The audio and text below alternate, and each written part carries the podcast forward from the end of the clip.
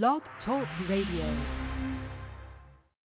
Stevie B's Media Production is a part of the Shellcaster Network. The proclamation of the gospel of Jesus Christ by members of the Churches of Christ with your host, Stevie R. Butler. You're listening to What a Word from the Lord radio show. are my protector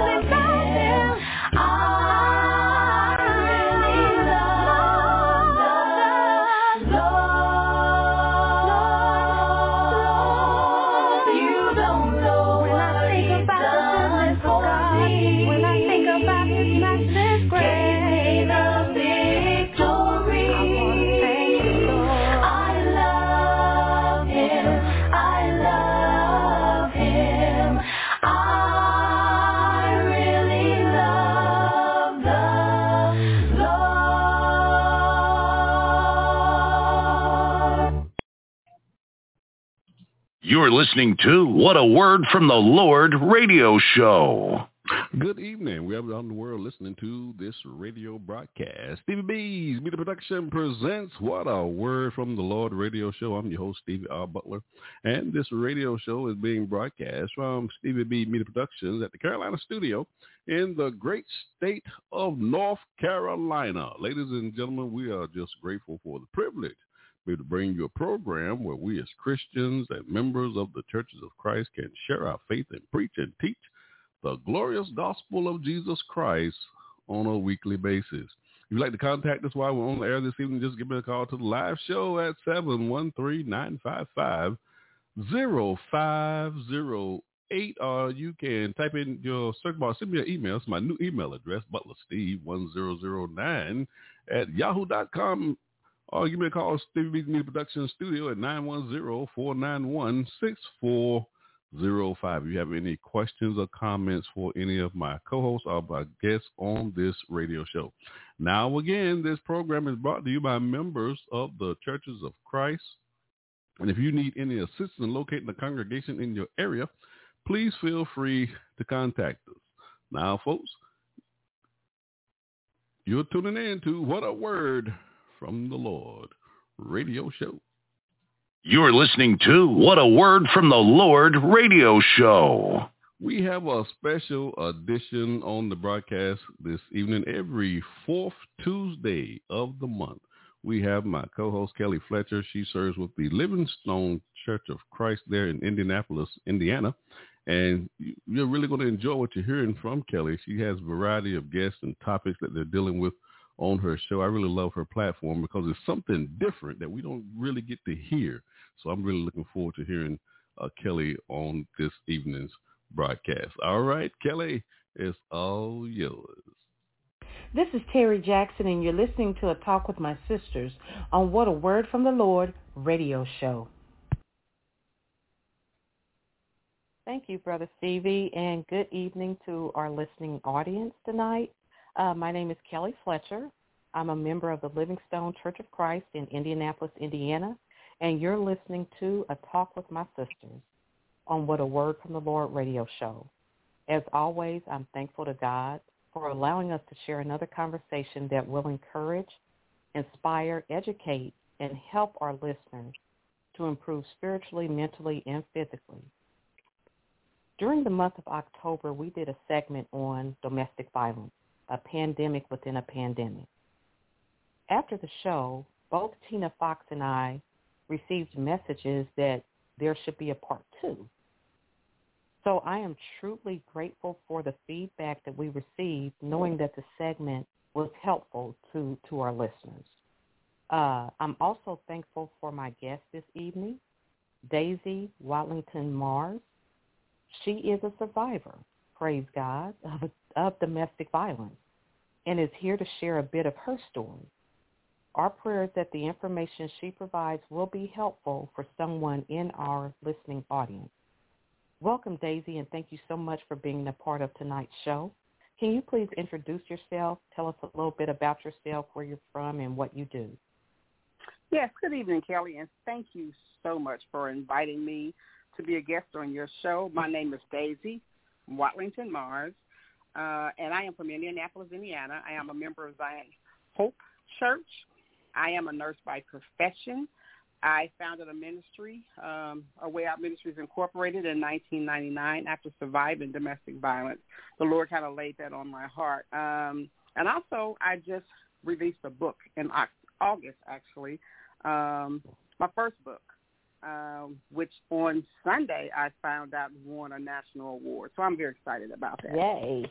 Yes. Yes. yes, Very excited. very excited. and it was it was a very helpful and informative book too.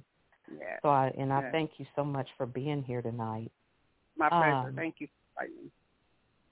Well, what we'll do is go ahead and jump into the questions, and um, as I mentioned to you before, I'll, I'll try to do it in four phases.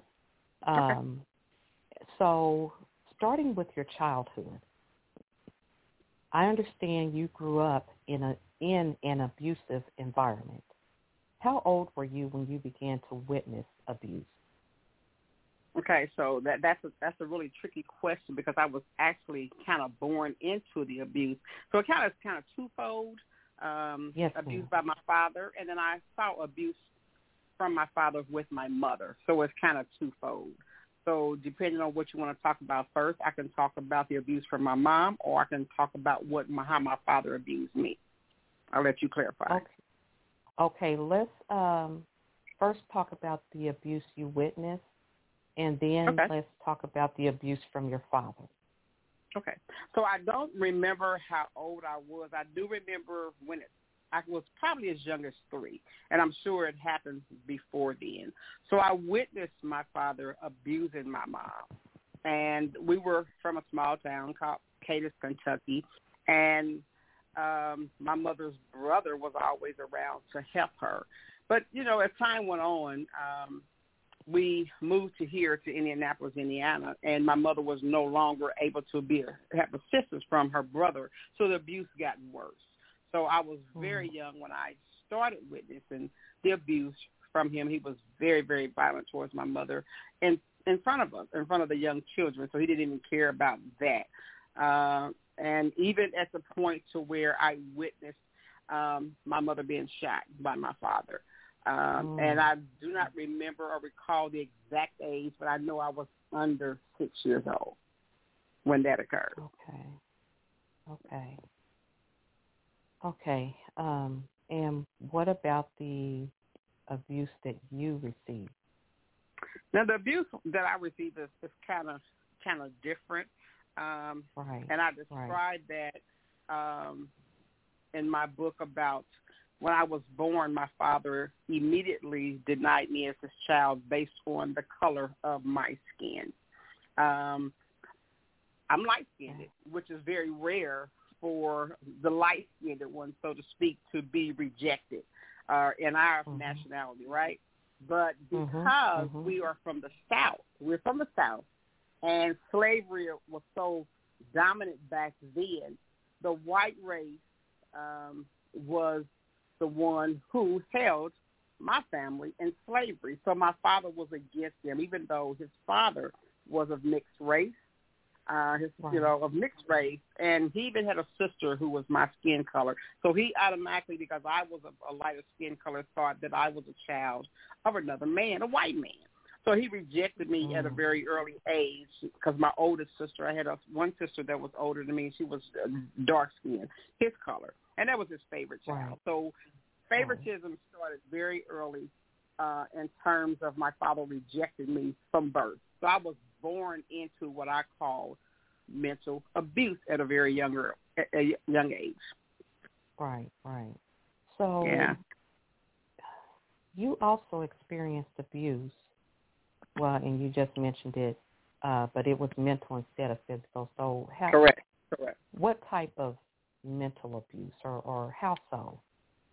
I like to talk. I like to call that uh, different stages of abuse because uh, there was fa- uh, favoritism, there was abandonment.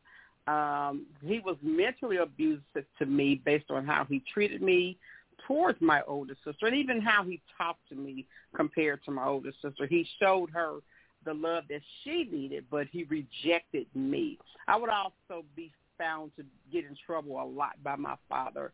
Um, really when I didn't really do anything. Anything that I did caused him to be angry. I think just my presence alone um, Mm. caused my father to be really angry with me. So he didn't have a problem with showing the love to my older sister than me. So the mental abuse started very early, you know, and which caused my self-esteem to be really, really low. Um, Right. Uh, you know, I don't even think he even cared. He didn't care actually because it, it went on until I until he passed away. So he didn't care how he made me feel. Uh, he wanted me to see that he loved my older sister better than he loved me. So abu- mental abuse attached itself to me early, even though at that age I didn't know what it was. It wasn't until I got older that I understood the difference in how he, sh- you know, he treated me compared to my older sibling. So it started really, really Okay. early. Yeah. Okay. So eventually, um, your mom left, leaving you and your siblings with your father. Yes. So why why did she leave, and did she ever return? Okay, so I I, I think I I love to praise my mom right now, and I like to praise anybody who find the strength to walk out the door from abuse. So why she Right. left was because she was being abused so much that she went to go find us another place to stay. What we didn't understand or realize because we were three young girls. I had two other siblings that was under the age of seven at the time. We didn't know where she went. She decided that Right. the abuse was just too much, and it was time to go. It was time to move on. So she she left. She left the house, and we as young girls was left in that house with our father at the time, not knowing where she went. Okay. And she eventually returned. She did. She returned with the police. she Okay. returned with the police. Yeah, she Right, was. It, You know, and that's another bold step um, to even back then, back in the '60s, because that's when it was to show up with the police officers to your door to remove your children out of an abusive situation. So she was bold hmm. enough, even in her early 20s, to even make that move coming from the country. You never hear Right. about that. You never hear about women stepping up towards their husband because the man always was the head of the household. The women stayed Right. home and the men worked, right? So for Right. for her to even do that in her early 20s to say I've had enough and show back up at the house with the police to remove us was a major step for her. Major. Yes, ma'am. Yes. So you. uh, you asked a question in your book, Mhm. and it bears asking now. Okay. What the question was, what does a toxic environment such as domestic violence teach young girls and children? Mm, that's a that's a really good question too. And when I really thought about it when I was writing it, because even back then, the term domestic violence, who knew about it? Nobody even knew about that term back then. You know what I mean? So it's Right. like we're in the toxic relationships at a very young age. We know what that was. What was it? What does that environment teach us? It teaches us to only know what we know. We see what we Mhm. see, and we tend to repeat what we see. So the environment is. So you tend to think that that's how life should be. You know, you think until you know better that you will, you know, do that generational curse because ultimately we follow in that footstep. We follow in the footstep of what we see in our homes. So if we see something toxic, we're going to pick it up and we're going to think that's acceptable, especially if it goes on for a long period of time, which mine did. It went on from, Right. birth, like I said, from birth until she decided to leave. But even it went even further. It went further from the time she left my father because she kept repeating that cycle of abuse with the men that she met. So the the toxic environment continues. So it makes you think that this is somehow how life should be. Right. So it teaches you all the wrong things when you're living in a toxic environment. Right. Okay. Um, thank you for sharing that. Um, Yeah. Let's let's move on to your teenage years. Yes. So, it was in your teenage years that you met your abuser, Correct. um, and you later realized his pursuit of you was actually a red flag. Correct. What Yeah. what was that red flag, or what were the red flags? Okay, so the red flag. Let's step back just a little bit because I Okay. saw him when I was in the eighth grade. He Okay. Yes, he saw me when I was in the eighth grade, and I became a target at that very moment, not realizing that I was a target. Right. So Right, when I got to high school, I was already in his mind about somebody he was going to pursue. That right there is a red flag. It's a red flag that I did not know at the time. Who knew what red flags were, right? Right. And right. so once he started to, to pursue me uh, in my high school years, I didn't know how to say no. My environment growing up put me in a situation to where I did not understand what those red flags was. I didn't even know what to look for, right?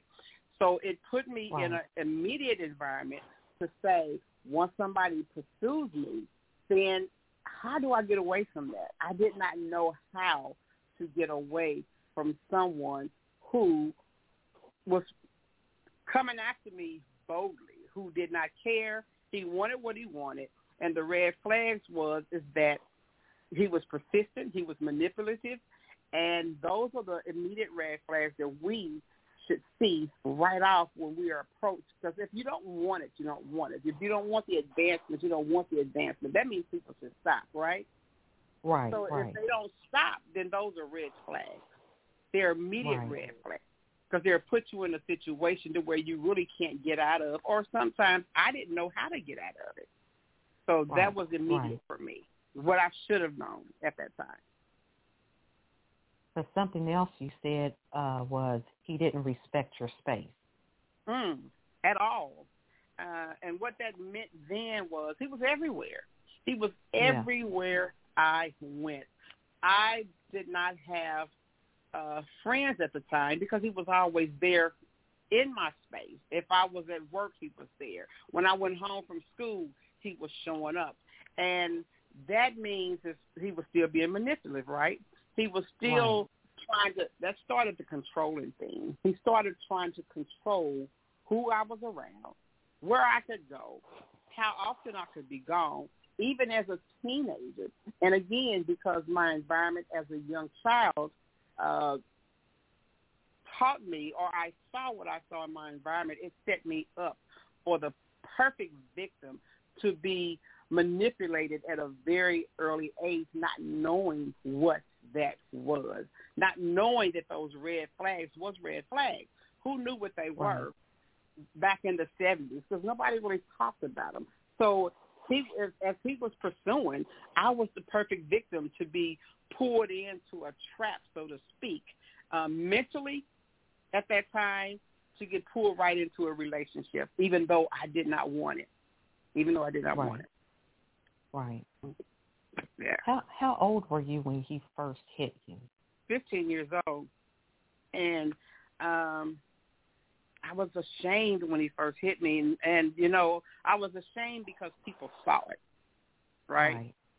Right. I I don't know at that time if I was ashamed because I was being hit, because I always saw that. I saw my mom getting hit, so hmm it, even throughout, like I said, after my father left, um, I saw her being hit by other men, and some somehow did that seem normal? Is this is how relationships are? Are men abusive to women? And that's that question again. How you know these toxic environments is what if we grow up in it, that's all we know. You only know what you know. You only learn what you know, right? And that's Right, all I know. Uh-huh. So at 15 years old, when I was first hit, I started protecting the person who was abusing me, not knowing that Yeah. that's what I was because I immediately was like, I called my friend up and I'm like, don't tell nobody what happened. So what am I doing? I'm protecting the person who hit me, right? Exactly. Right. Yes, but not realizing that other people saw him hit me. Right? So again, I'm not thinking about myself being injured. I am only thinking about that perpetrator. And I like to say what do they are. They're perpetrators at the time Exactly. that I was and I started protecting him. So I automatically started giving him at that time permission to continue to abuse me. If that makes sense. It does. Yes, ma'am. Yes, ma'am. Yeah. Yeah. Um, one more question before we uh, go to break. Um, Okay. There were signs that you were being abused Mm. uh, as a teenager. What what were some of those signs? Some of the signs was I was isolated. And I kind of touched base on that when he, he kept me from the friends. He kept me from the normal high school things because he started controlling my time. He was always there. Even though my mother tried to get him away, he would always find his way back, and that's what they do. They always find Yeah. their way back. So you see those signs early on, the manipulation that, that starts messing with your psyche. You know, start keeping you from uh, your friends, the jealousy that steps in, or just controlling you, period. So those are Right. the signs that actually were there from the beginning. But Kelli, I had no idea what those signs were, right? Because I can always go back to where I saw all of those things happening from childhood on up into my high school years because my mother was still being abused. So I continually saw those things that was going on. But what, what were the signs? I had no idea what those signs were at that time. But, you know, Right, looking right. back now that I can talk about it, the signs were always there. They they're controlling, they're manipulated. They want to isolate you from friends. They don't they want to who's on the telephone. They they want that space. You are who they think about constantly, and that is when the controlling starts. That is when the cycle Wow. of abuse starts. Yeah. Wow. Okay. Um, I think there might be one more question. Um, Sure. And it was right there on the tip of my tongue. Oh, Lord. Go ahead. Well, well, I tell you what. Since Mhm. I faced that one, um, let's go ahead and go to break. Okay. And um, when we come back, I want to get into the third phase Okay. and then the fourth phase, and then get your book, uh, talk about your book. We can do that. So Thank we'll you. go ahead. And, okay, thank you, and we'll take a break, and we will be right back. Yep.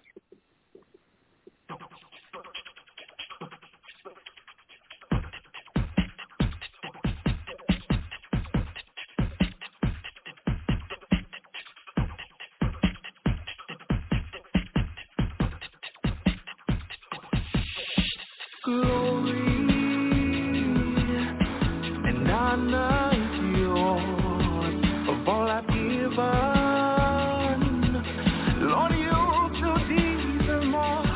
if you work on that be nothing less Without your creation can't exist And so we take a moment and acknowledge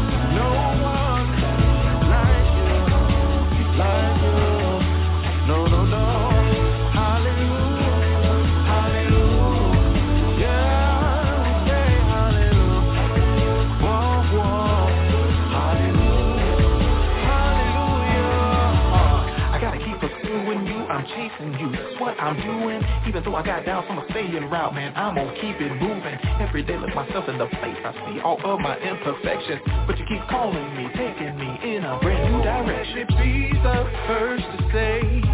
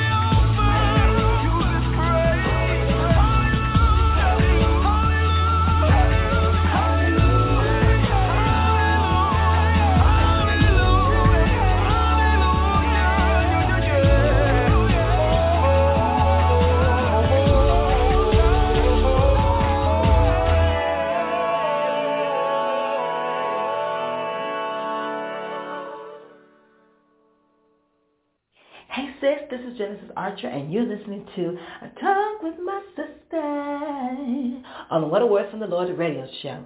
Peace and love.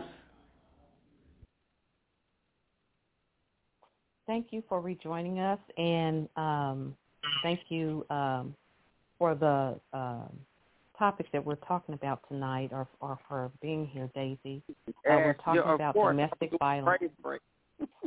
Yes, ma'am. Um, we're talking about domestic violence and being a survivor. Um, so let's go ahead and get into that third phase uh, of your life, and that's marriage. Sure. So you stated that you stayed long after you had lost your identity. Uh, Yes. And you eventually married your abuser. Uh, what made you to decide to marry him? um, that that goes with the cycle of abuse.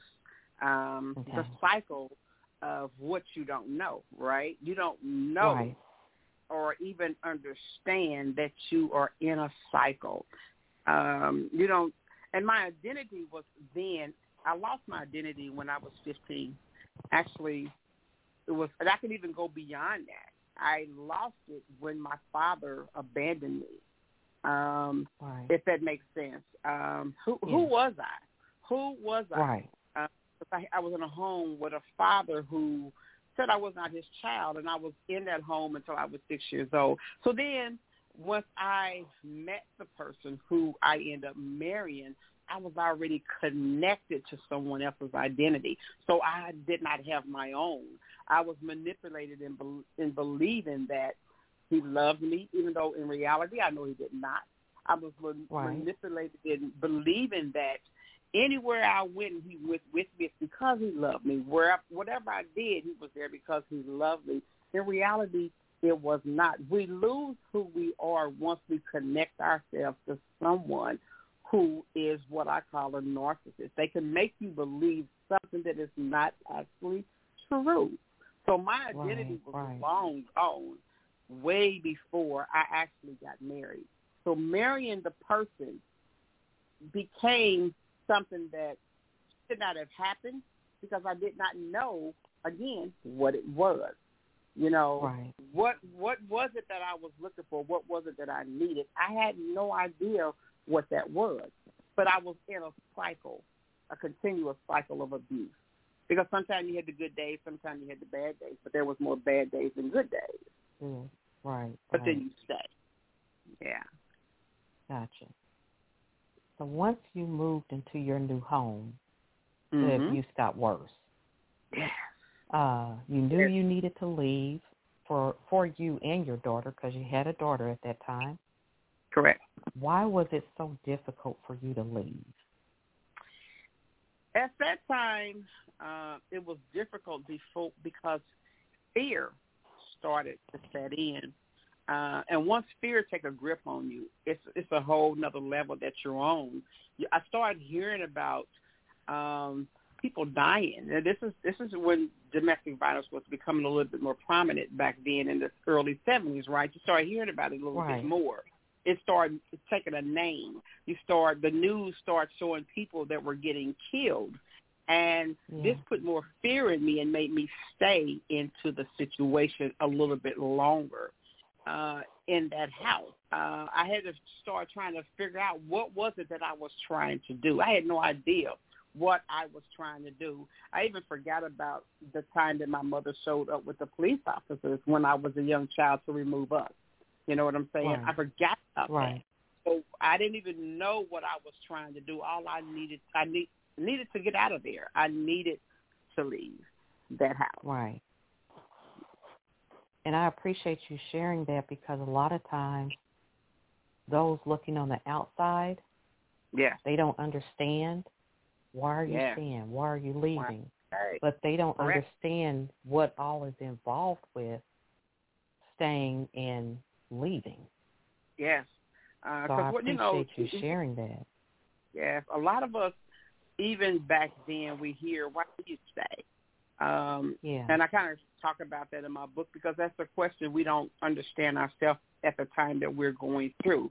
Because those cycles that occur are like honeymoon phases that we go through. You know, you have your honeymoon phase, and everybody kind of have that. But a person who's going through domestic violence, the honeymoon phase turns into tragedy at some point. Some people lose their lives and some people don't. So you stay based on the fear. You stay based on once you leave, that's the most violent time for a person who leaves a situation. They, the person that's in that home realizes that, right? They could be Right, financially right. independent on the person, which I was not. I was totally independent. I was paying all the bills.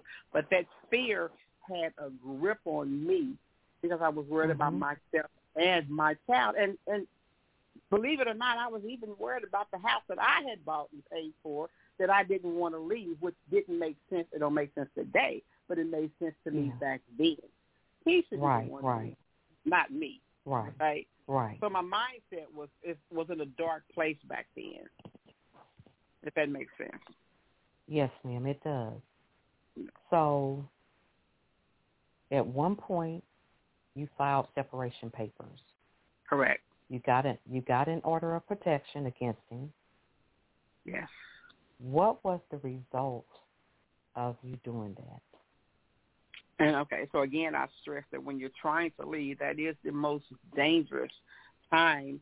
And because of what I kept seeing on TV, and not kept seeing, but you know, occasionally you would see um, people who attempted to leave lose their life. I had a friend who um, I had went to high school with who tried to leave, you know, and her husband Right. was arrested. But then after he got out of the hospital, he broke into her whole house and he killed her.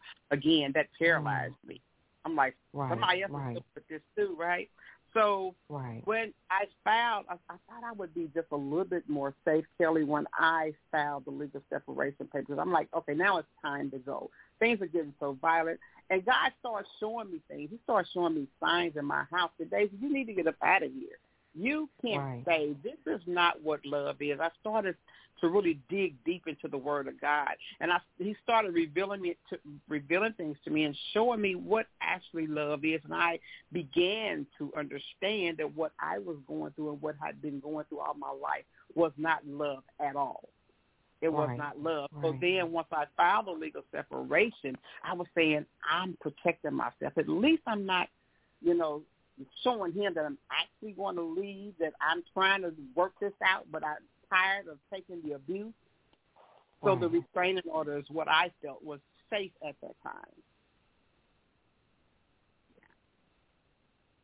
Okay. Um, on another occasion, um, he broke into your house Yes. and he attempted to do bodily harm Mm-hmm. to you. Uh, but your daughter helped prevent that from happening. Correct. So Yeah. what what did she what did she do? And how was she when she did it? Okay, so again, once I filed the legal separation papers, um, he became angry.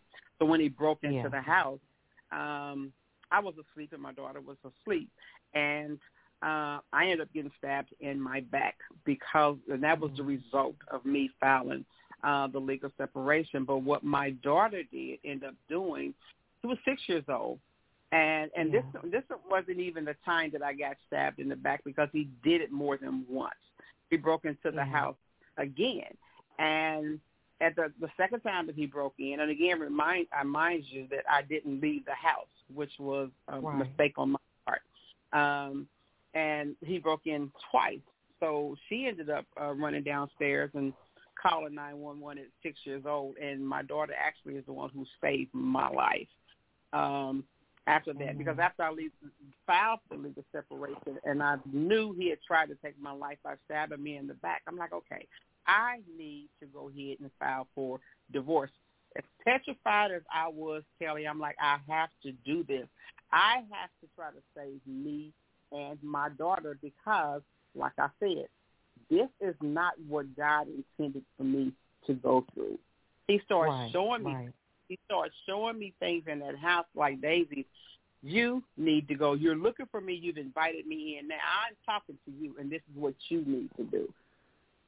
Because once we invite, Right. invite God in, then we have to start listening to him, right? Because he's not going to come in unless we invite him in. So once I invited Right. him in, I anticipated his will for me, and he started showing me things, and it was time for me to go. But every time I tried to go, Satan knew he was under attack, and he knew I was I was serious about this. And once I tried to leave, that's when it became more violent. That's when he became more Right. violent. Right.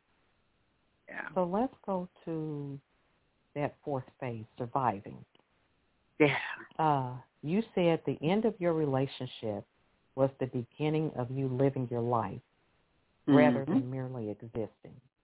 hmm How how did you get away? And and did you have a plan in place or did you just leave? Okay, so um and just mind you, I was I was only surviving. I didn't even have a life. Every day was torture in that house that I lived in. So I didn't have a plan. I didn't even know what a plan was. All I knew is God kept talking to me. He kept saying, Daisy, you have to get you have to get out of here. You have to go. And again, I was being stubborn. I don't want to leave this house. But I was thinking Right. material things and I was putting material things over my life. So I didn't have a plan, right? All I knew Right. is I had to get out of that house finally because that house was an entrance for the person who was taking my life. God said, I keep Mhm. giving you an exit, but you keep going back in. So in Right. order to not lose my life at that time, I had to leave that house. And that was the only thing that I can think of. I didn't I didn't know what I was doing. All I knew was I had Yeah. to do it. I had to leave. I had to go find another job. And it was all of a spare of the moment thing. But in actuality, everybody should have a plan. You have to have a plan in order to leave safely. Uh, right? Right. You have to. Um put a you know, put a put a plan in place and make sure you do everything right. Don't let everybody know what you're doing, but you have to do it cautiously. If you're still living with that person, you still have to be cautious about leaving and not letting people know what your plans are because again, that's the most dangerous time. So no, I didn't have a plan. I just decided because he broke into that house twice that I had to get up out of there and God kept revealing to me that this house is not keeping you safe. So holding on Right. to it ain't going to keep your, you know, ain't going to keep your life. You're going to lose your life Right. right, in this house. So I had to go. So I left Right. without a plan. Yes, without a plan. Okay. Well, thank the Lord you got away. Um, Yeah. now, abuse is uh, abuse is not something you can get out of your mind overnight. Mm, yeah. Uh, however, you you eventually found peace through that journey. Right. How did you get peace, and where did you find it? It was a long time before I obtained peace. In fact, um, things started happening to my body that I didn't understand because I'm like, okay, I got away. Why am Right. I still depressed? Why am I having panic attacks? Why am I having PTSD? And what you don't realize is that until you heal, you will not find the peace that you need in order to survive, outside of that house. Because even the symptoms that was attacking my body could have took my life. My blood pressure was up. My heart was racing. You know, so it was a lot of things that I had to find uh, in order to heal and to find my peace. God kept revealing himself to me. And he kept showing Mhm. me things through his word, what I had to do in order to heal. I had to find myself. Who was I outside of the person who held me, he had a hold on my mind, so to speak. He had a mental hold on my mind for years. And again, my mind was controlled by other people. So I had to find out who I was, who God said I was.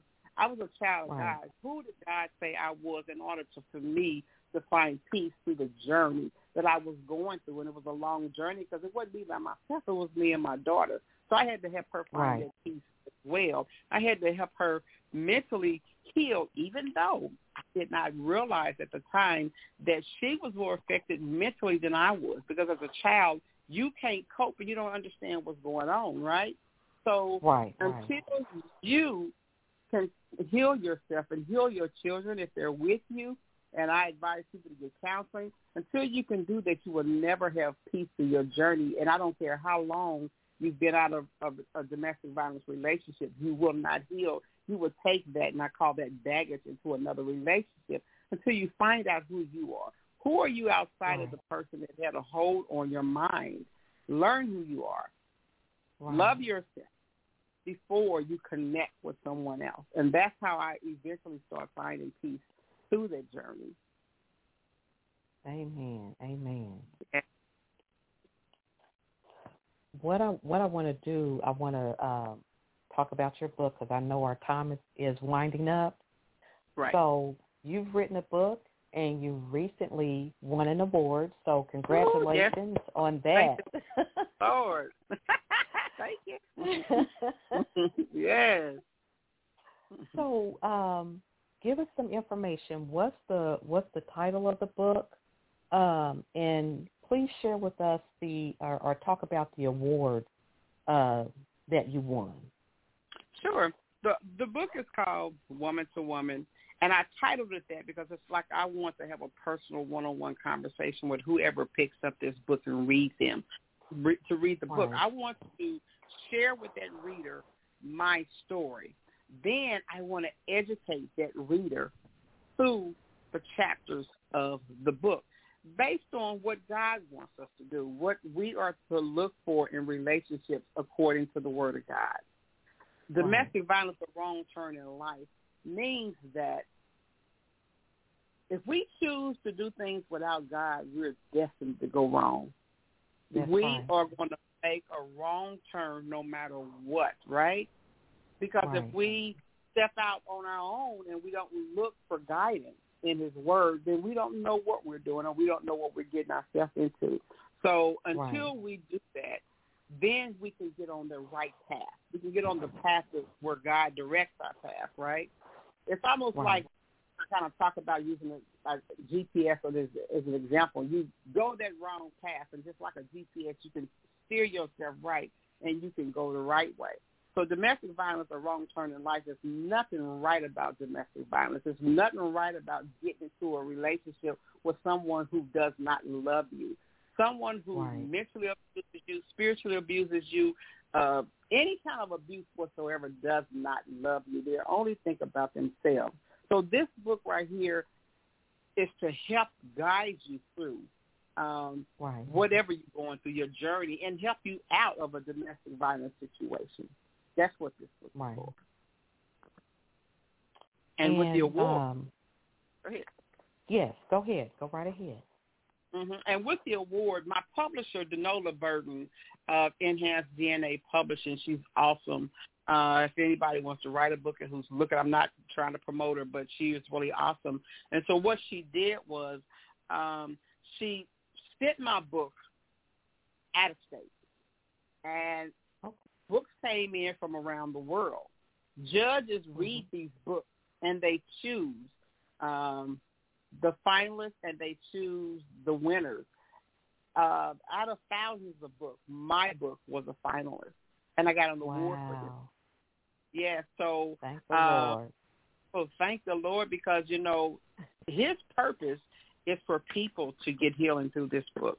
When I started to Wow. write this book, like, Mm-mm, I'm too ashamed to put my story out there, Kelli. I was like, I can't do it. But if I have a ministry to help victims out of an abusive relationship, I cannot be ashamed to tell my story. I told it in pieces, but I Right. did not feel comfortable enough, and I was too embarrassed to say, this is what happened to me, right?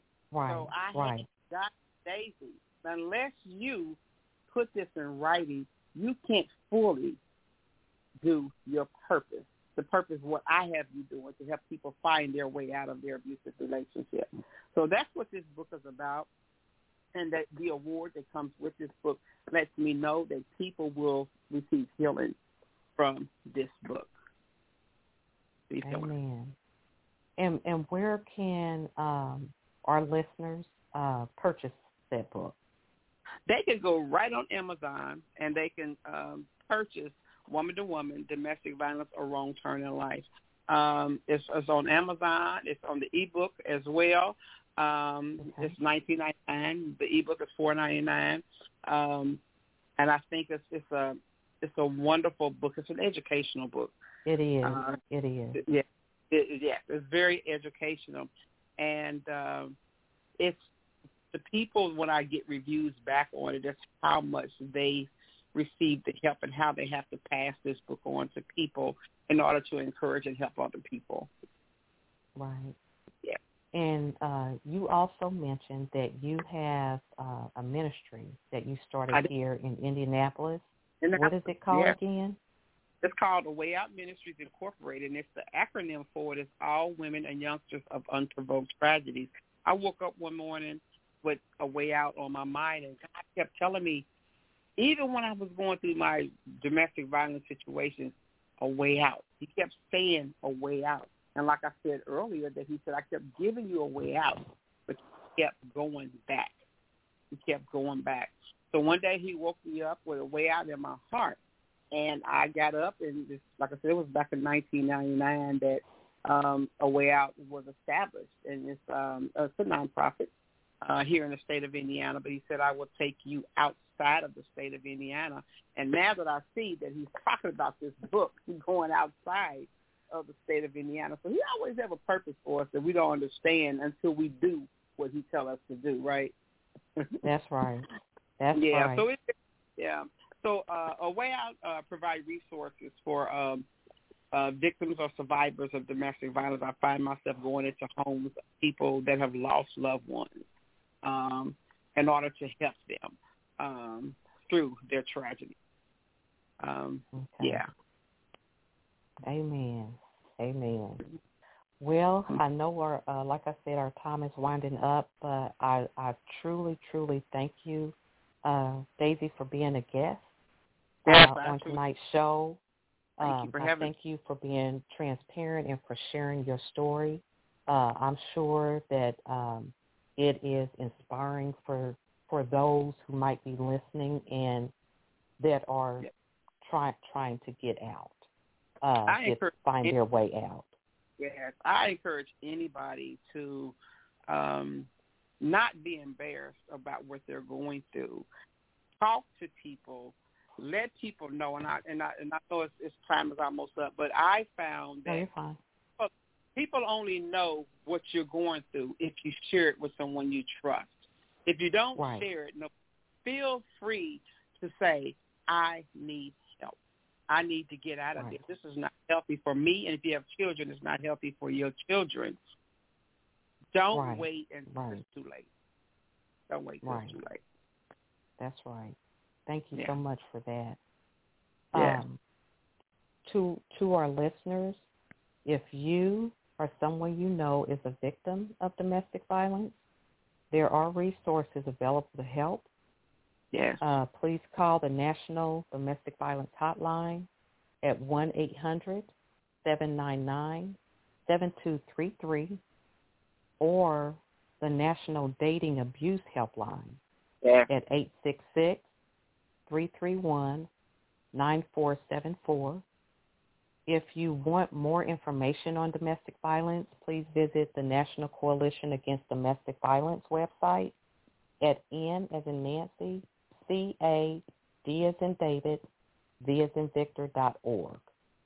Um, if you would like a copy of uh, Daisy's book, Woman to uh, Woman to Woman: Domestic Violence: A Wrong Turn in Life, um, please go on Amazon and you will be able to purchase that book, and it can also be purchased on ebook.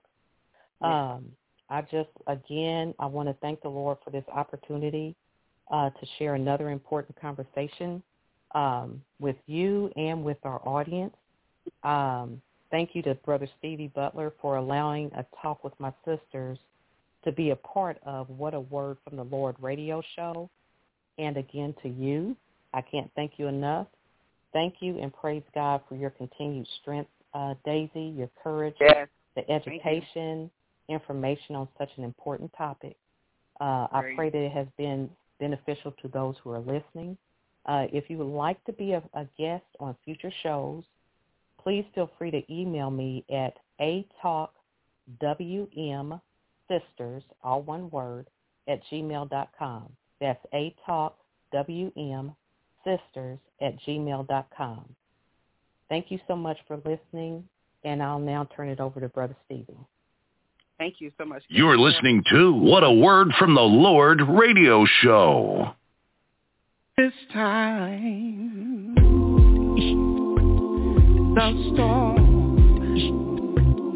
well, it brought me down to my knees and I pray. Father, please have mercy, Lord, cause I'm almost there. And every morning when I would rise, I did not think I could face another day. But I made it. Cause you fed me my, my, my, my daily bread. Yeah, oh. See, when I needed faith, God it fed.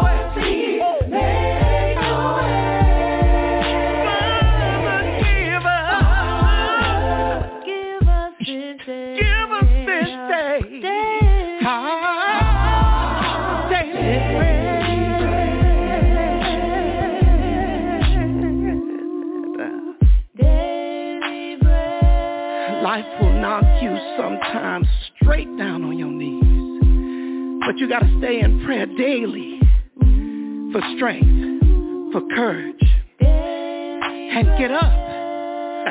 That's the key. You gotta get up.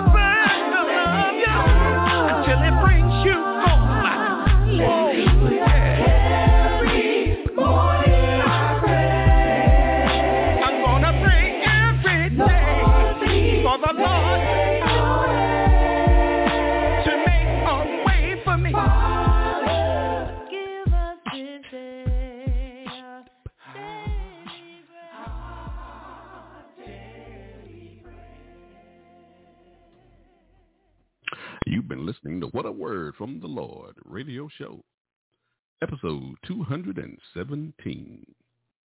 You're listening to What a Word from the Lord radio show. Your blessings, blessings